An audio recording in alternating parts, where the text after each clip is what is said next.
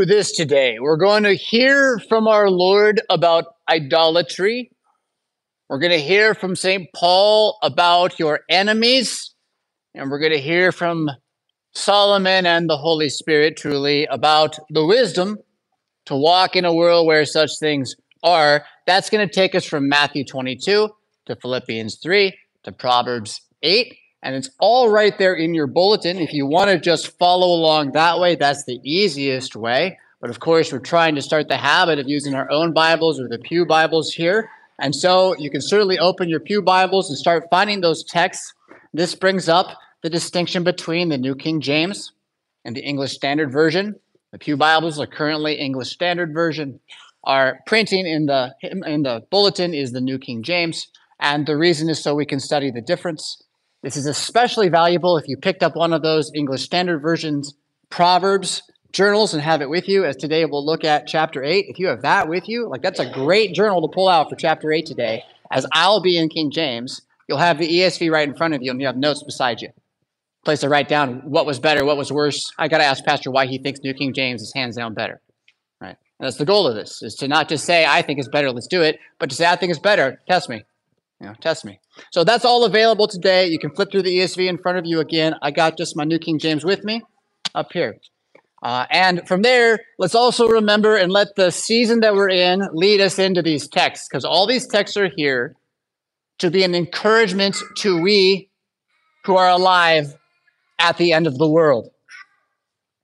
Lutherans don't talk about the end of the world enough for how important it is to our dogmatics and to basically everything we do, we tend to talk a lot more about things like law and gospel because they're important.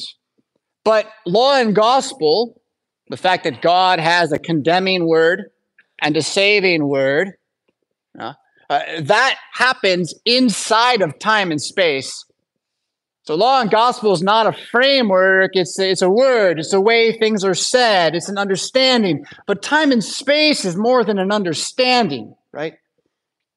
And so, since we live in this place of time and space, uh, the power of that time and space to end is usually lost on us until it starts to in some way. We don't like that. But Christianity comes along and it says your entire life is at the end because he is risen.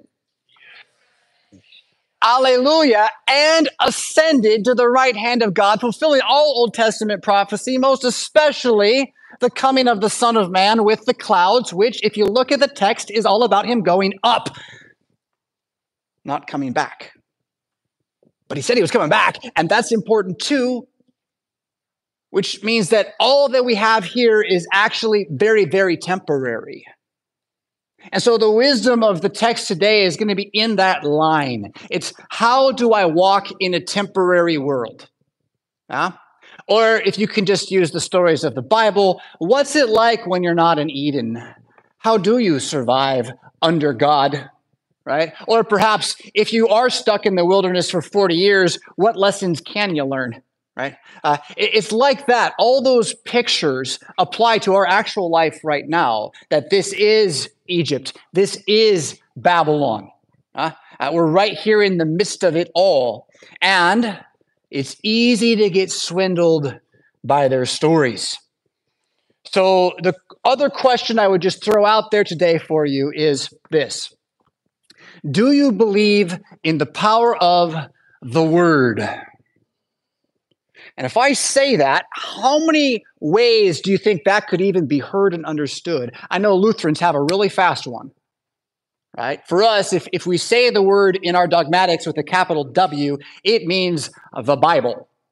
And it's inspired and without error too. Hallelujah. uh, yeah, that's what we mean by the word. But the power of the word doesn't always mean that to everybody who talks about the power of the word. And we don't need to go after every different option. Not all of them are wrong. One of them is this Do you believe in the power of the word, like of talking, or say of writing? Right? Do words have power when you speak? I think the answer is yes, right? And, and if you write something down, doesn't it do things? Uh, someone once wrote that the pen is mightier than the sword. That's about the power of the word. But then you've heard this one too, right? A picture is worth a thousand words. So, which one's more powerful, the word or the picture? And I'm not asking about the Bible yet, but it affects what we think, doesn't it now?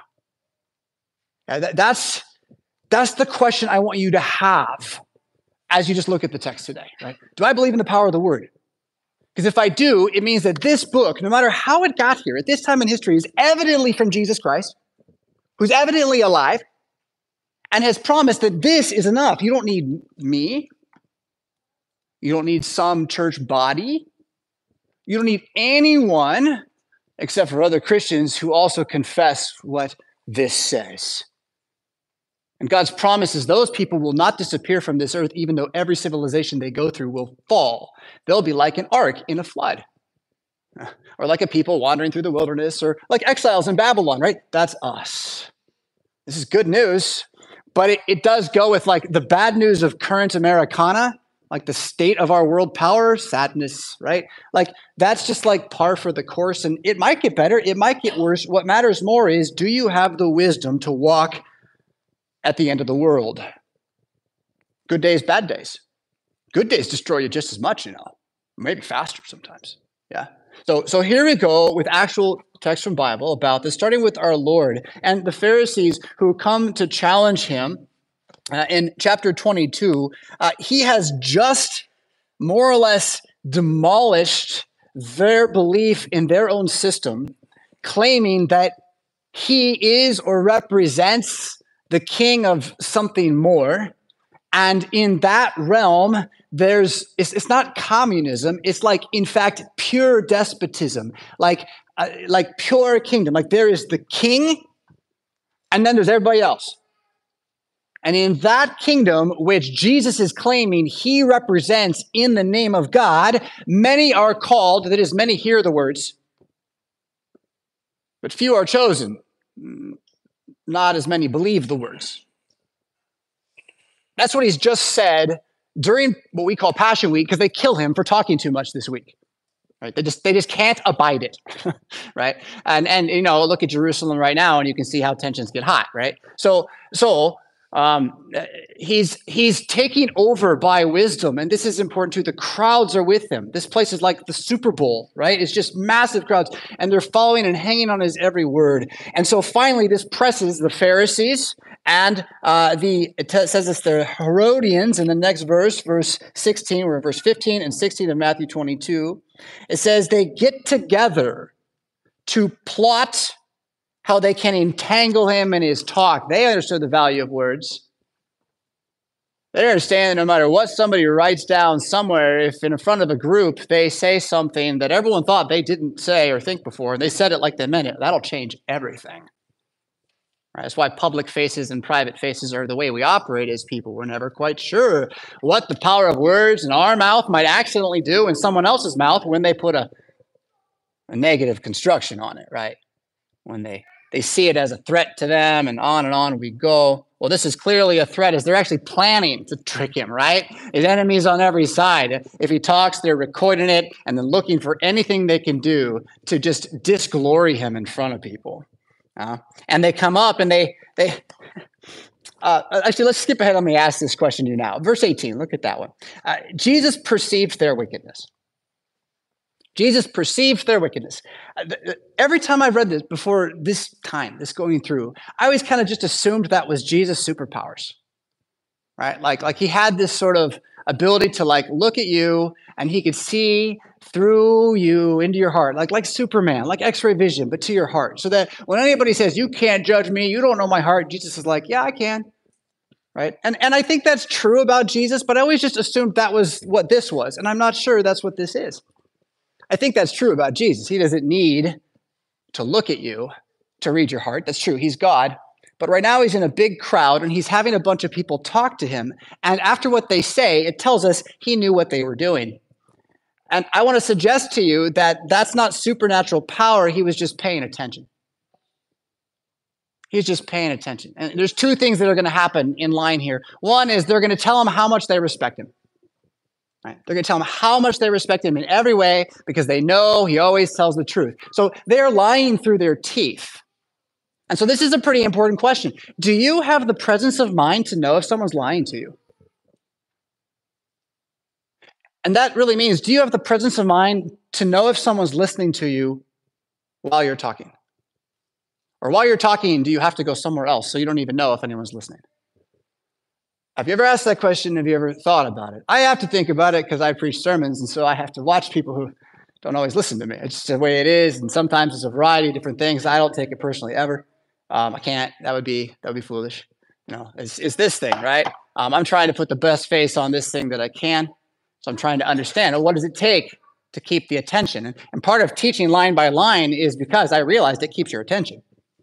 Pretty straightforward, right? Uh, and so, uh, well, let's keep doing that rather than go off on me too much here, right? Jesus perceives their wickedness. He sees what they're doing through what they're doing. And what they're doing is talking. And they say, You're awesome. So we're going to ask you a question we can't find the answer to. And then they ask him about money.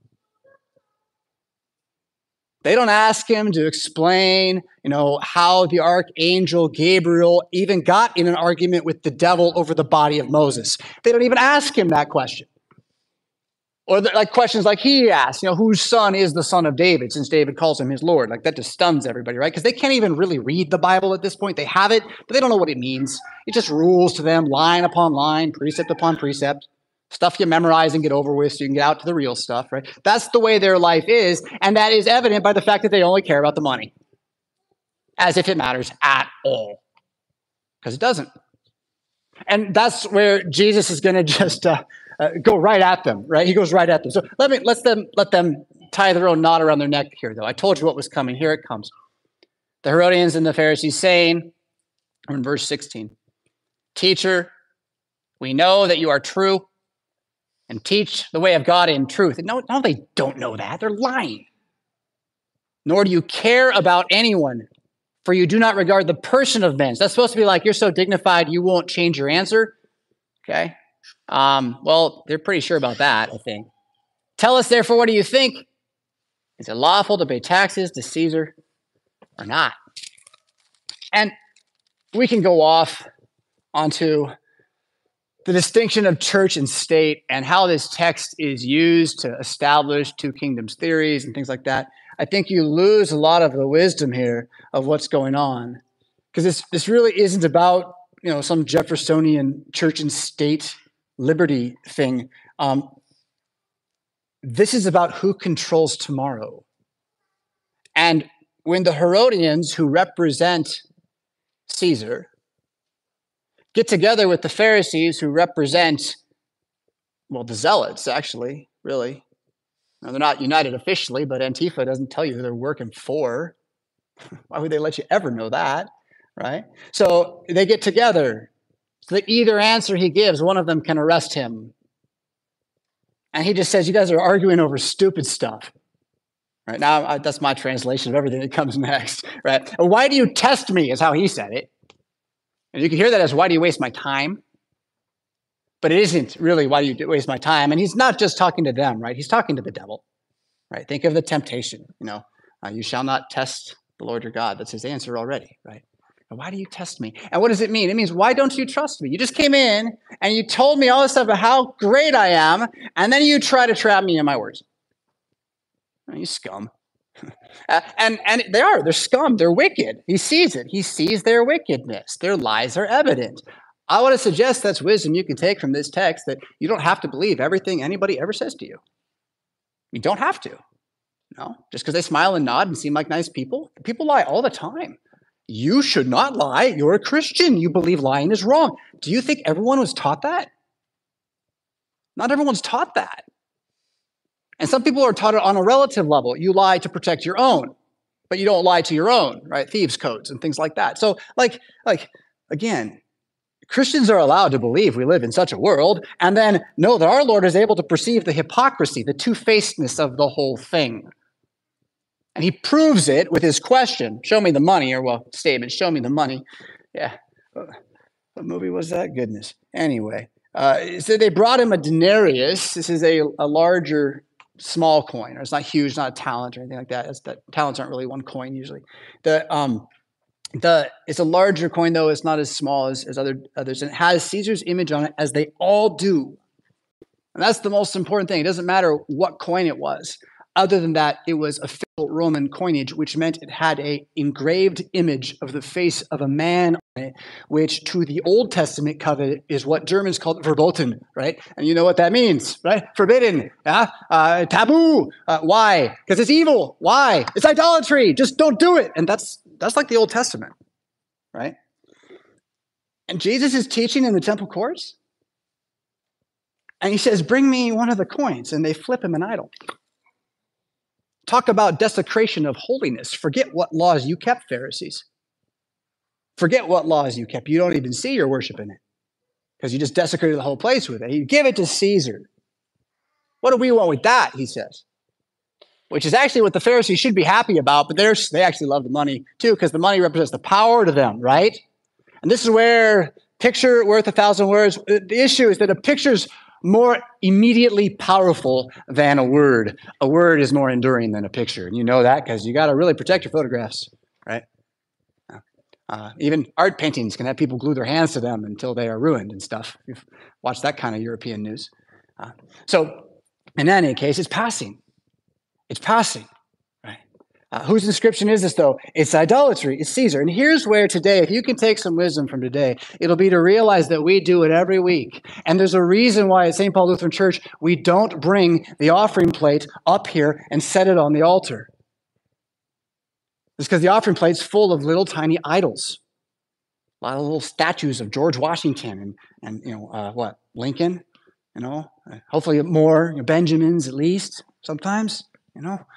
uh, but all the same, we're not going to take that way that the pagans worship this life and put on the altar, are we? Where Jesus rests according to his flesh and blood in bread and wine for us. You see? We collect the money, we got to pay Caesar the coin, whatever. We can't be in charge of, if you ever get to be in charge of printing money, don't put a face on it. Be a Christian. It'd be amazing. You might get blessed for it. I don't know, but don't expect that. Expect that the powers that be who rule the language through monetary systems and language, which means culture, right, all together, uh, that they're going to usually be pagans. And so they're going to have pictures of themselves or their gods, their fathers. It's always the same. Look up Shinto. Uh, they're going to have those on the way that they exchange value in life. And Christians are not told you're not allowed to live in the world. You're in Babylon, do business in Babylon. But if you've got a special place at home to worship the images, right? Let the reader understand however you like. Well, that's something to be aware of that the paganism's at work on you, at least insofar you perhaps aren't equating the power of the word with the power of the picture. And, and I can I can say this about myself and the fact that I do promote to you a comic book Bible. Because I know how powerful it is if someone thinks the Bible is boring to catch just one of those little stories and be like, wow, I was, that was that was better than the crud they're trying to sell me the next worldview on in TV these days. It's so evident what they're doing.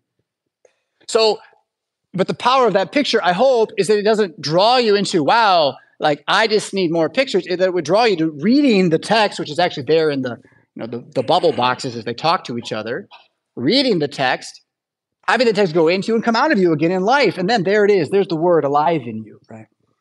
That's what Jesus wants. Render unto God the things that are God's. Trust not in the money.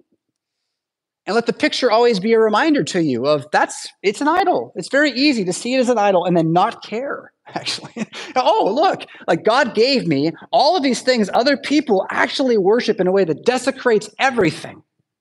They put so much trust in this dirty paper. That's gross. And these numbers on the screen, so much. And now look, God gave you lots of it. And you know it's all going to burn up someday or be worthless someday, but you have plenty of it today, don't you? I mean, I don't think anyone here is going home today starving. If you are, talk to me. Like we have plenty of it. And what's it for? To keep it. I'll keep it. Right? Or or to use it for good. And so if you're using it for good in a retirement account that brings a fixed income to every, that's all great. Don't worry about that yet, right? Uh, when the financial system's going ups and downs, you're going to have downs. Yeah? But don't put your trust in the financial system. Trust in the God who is bigger than all of it so that no matter what comes, again, you're His, not Caesar's. You don't belong to Caesar, no matter what He taxes you with. And then you can go further with this and really see Jesus is saying the power of Caesar is the power of the sword, the power of Caesar is the power to come and get it. And there's a whole history in America of that. I'll leave that for you to think about, you know. But eh, Caesar's power is the sword. Uh, why do you let his story have so much power then? And that's that's important. The sword's not as powerful as the word. As the word. So from there, if that was too esoteric, I think the rest will be a bit straight. Uh, Philippians chapter 3, beginning at verse 17, is just straight exhortation. For okay, so what what then then, Pastor? What then? What does that mean? Okay. Um, well, it means it means this. Uh, it means brothers, we're all in this together. Uh, chapter 3, verse 17. Join in following my example. That is, there's a way to walk as a Christian, and there's a way that's against that, and it can be seen. Paul is a good example. If you would like to know, read about Paul, read his letters. There you go. He's going to talk about it. Um, and note those who walk, who so walk. So see that what Paul presents in both Acts and in his letters is not just a theology about God, but a man who believes in God, who is very honestly enviable as a person. Like I, I kind of wish I had his soul sometimes. And same for Peter, by the way. John, I mean, all, all of them. John's flying up high again, but Peter, I wish I had his soul a little bit, you know. Um, you got to walk in their shoes, and they give it to you with their letters. You know, so walk in that pattern. Verse 18: For many walk, of whom I have told you often, and tell you now, even with weeping, that they are the enemies of the cross of Christ.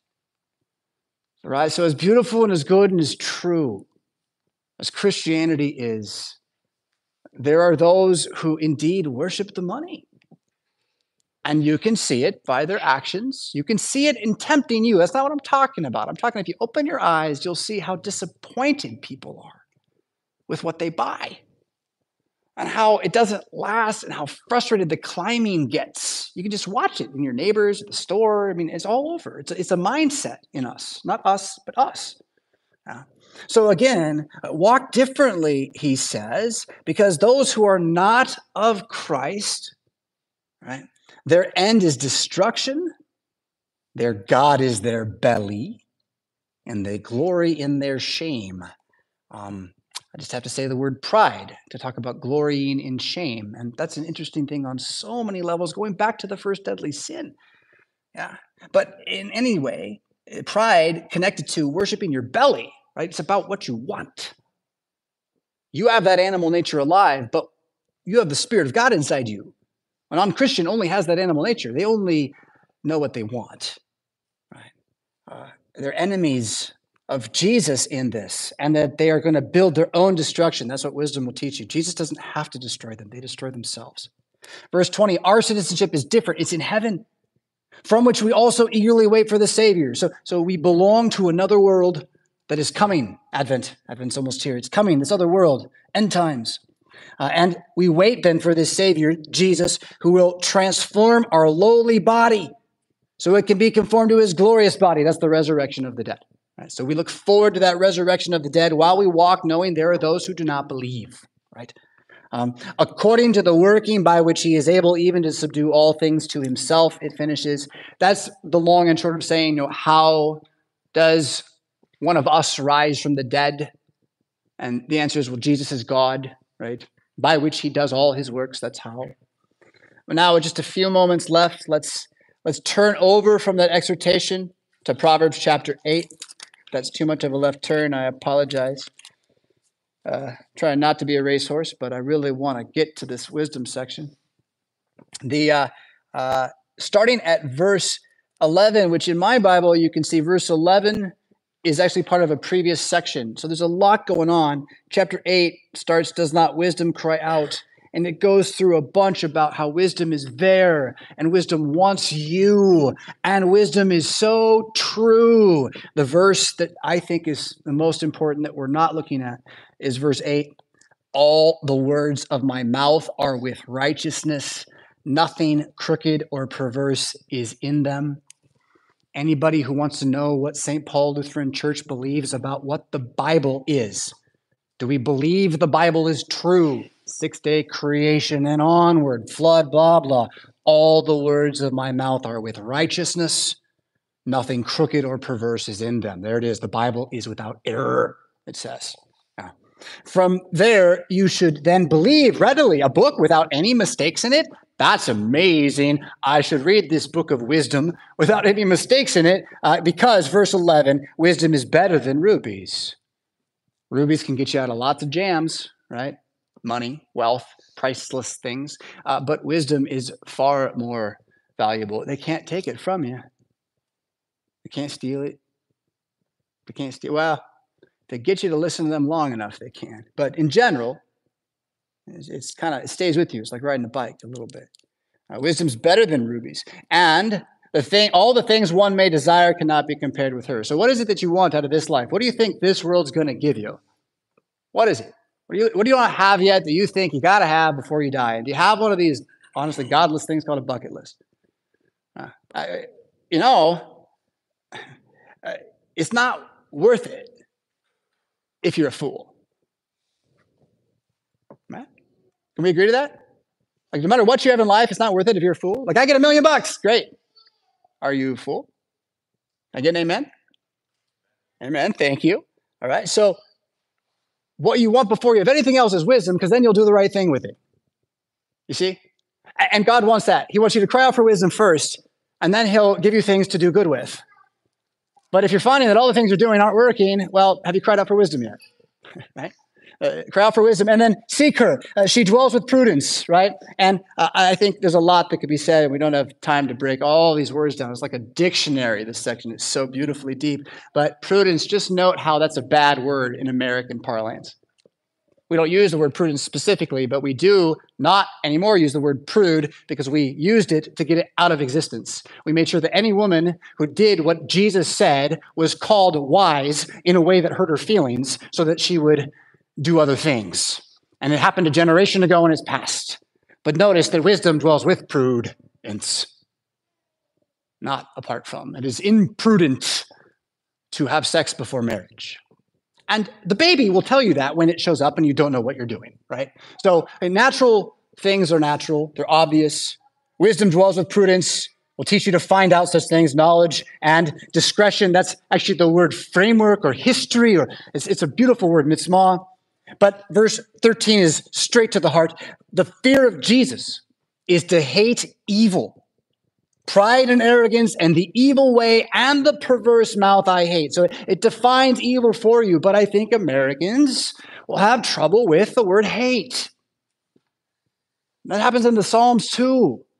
When David says, Do I not hate those who hate you? But if you think about it, hating those who hate God is thinking that those who hate love don't know how to love and you don't want to be part of it. That's kind of what it comes down to, right? And so here, to hate evil isn't to be a hateful person. Uh, it's instead to hate arrogance in yourself, I think, first. You're not going to like it in other people too. That's pretty easy, right? like, but, but the, the task for the Christian then is to see everyone else's arrogance as more important than yours, and your task to learn a little humility. That's to hate evil. Right? And the perverse mouth. Don't twist your words. Say what you mean. Do not say one thing and mean another. It creates evil. It twists our ways. Wisdom teaches us this. Counsel is mine. Sound wisdom is mine. She says, I am understanding. I have strength. Kings reign with me. And on. Verse 21 I cause those who love me to inherit wealth that I may fill their treasuries. So we start with the end of the world and money. And then we get to this filling of the treasuries here at the end of Proverbs. And, and it sure sounds like if you read that text, it really says if you believe in Jesus, you're probably going to have more stuff. Like just, I don't know how to read it any other way, but I know Lutherans can't can't read that that way uh, because we can only say that wealth means faith, right? Except that's not true. It's just our habit these days. When I say that, I say Lutherans, I don't really mean Lutherans. I mean what we see that says it's Lutheran, that goes all the way to churches with female pastors and on and on, right? So, yada, yada. Our way forward in wisdom is to walk together knowing that the power of the word itself, the presence of mind to know whether you still have someone listening to you, is the power to discern evil around you to repent of that evil in real time in the belief that God is going to give you enough today so that whatever you have, a big pile or a small pile, is good. Half full, half empty, let's share. Christianity explodes with the word called love or chesed, mercy, loving kindness. And again, in that world, God gives you as much as you can handle. And if every time He gives you more money, you're going to hurt yourself with it, and He loves you, He's not going to give you more money. Good fathers know this, right? I hope. Yeah? Uh, that's not what you would do to your son, is give more of what he's destroying himself with. Why would you do that? You know? So that's how God is with you. So he does plan to fill your treasuries, and it is not without your soul, because to be a fool is worse than to be poor. So it's first about absolutely your soul being filled with the wealth of the knowledge of Jesus Christ and God, his Father, in the spirit of truth. I bind into myself today that strong name of the Trinity. That's first what it's about. And then every other single thing you own, every other single thing God gives you authority over is now redeemed. So you can look at it and know it's going to burn, it's going to decay, it's not going to fulfill its promises. The pictures, especially, no promises fulfilled from pictures, usually, right? Uh, that doesn't mean you have to burn it all down. It simply means, right, that you walk today as if the world's going to end. And so you don't need to like hoard any of it. You can just use it for good. Life in the end times, week one, we got two more coming in Jesus' name. Amen.